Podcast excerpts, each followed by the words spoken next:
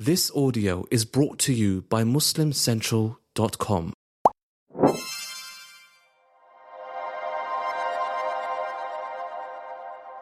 Assalamu alaikum wa rahmatullahi wa barakatuh, everyone. Welcome back to the virtues of Dhul Hijjah. This is the day of Arafah. It is the most blessed day of the year.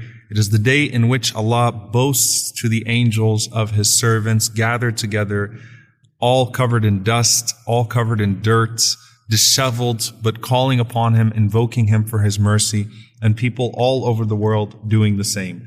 The Prophet ﷺ said, Al-Hajju Arafah. Arafah is, or Hajj is Arafah. And what he meant by that, sallallahu is that the core of Hajj is Arafah. The core of Hajj is really contained in those moments, those blessed moments of Arafah. Same way the Prophet ﷺ said, "Ad-du'a wal ibadah," that supplication is worship, or he said, "An-nadmu tawbah," that regret is repentance. It's not that it is only regret that is repentance, but the core of true repentance is sincere regret, and then everything that stems from that will be beneficial. Likewise, Arafah is Hajj. It is the core of Hajj, and it has significance to all of us around the world. The Prophet ﷺ said, There is no day in which Allah sets free more souls from the fire than on the day of Arafah. And on that day, Allah draws near to the earth and by way of exhibiting His pride, remarks to the angels, Ma arada ha'ula, what is it that these servants of mine are asking me for? So that I may grant it to them. What is it that these servants of mine are asking me for? Imagine the scene of Arafah of all of these people, four million people, all making dua at the same time, all supplicating to Allah in the same valley at the same time, in their different languages, with their sincere requests, and Allah honoring each and every single one of them at that moment, answering their supplications, each and every single one of them. As they call out to Allah with their hearts and with their souls and in their own languages, and Allah subhanahu wa ta'ala not depriving a single one of them.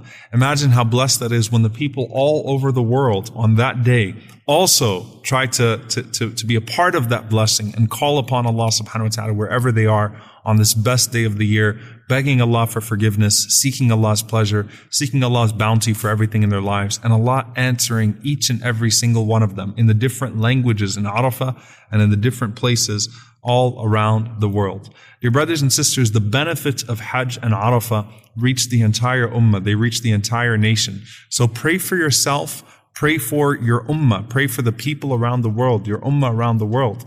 And let the benefit flow, inshallah ta'ala, because this is the most blessed day of the year. Fasting this day is important. Praying this day is important. Making dua this day is important. Not doing anything that will remove the blessings of this day in terms of sin is important. And the Prophet ﷺ finally, he said to us that there is no day in the year in which the shaitan is more humiliated and in more despair than he is on this day, the day of Arafah. Why? Because he sees these people. He sees you and he's been working his entire, you know, for your entire life to take you away from your creator. And then on this day, in these few hours, you call upon Allah and Allah forgives you for all of your sins. Allah puts you back in good ranking and good standing. And all of his efforts to delude you and to take you astray are in vain. And he sees all of these people calling upon Allah subhanahu wa ta'ala being forgiven leaving his grasp into the mercy of Allah subhanahu wa ta'ala. And he feels completely humiliated. He sees the descent of the angels coming upon these people.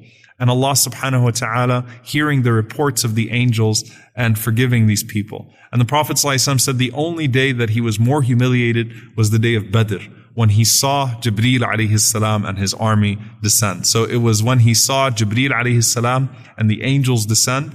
Shaitan thought that the end of Islam was going to be the battle of Badr. But when he saw Jibreel alayhi salam descend, the angel Gabriel descend, he knew that he was going to lose this battle. Likewise, on the day of Arafah, when he sees all of these angels descending and he sees these people being forgiven, he knows that he's lost the battle with you as an individual. Make this the day in which you completely stamp the shaitan out of your life and you are completely freed from any type of punishment and you are amongst those that Allah boasts about and earn His pleasure. May Allah subhanahu wa ta'ala accept from us all this momentous occasion. Please keep us in your dua as well, inshaAllah ta'ala, as yaqeen, inshaAllah ta'ala, on your dua, the entire yaqeen family and all of your brothers and sisters in the ummah around the world. May Allah accept it from us all. Jazakumullah khairan. Wassalamu alaikum wa rahmatullahi wa barakatuh.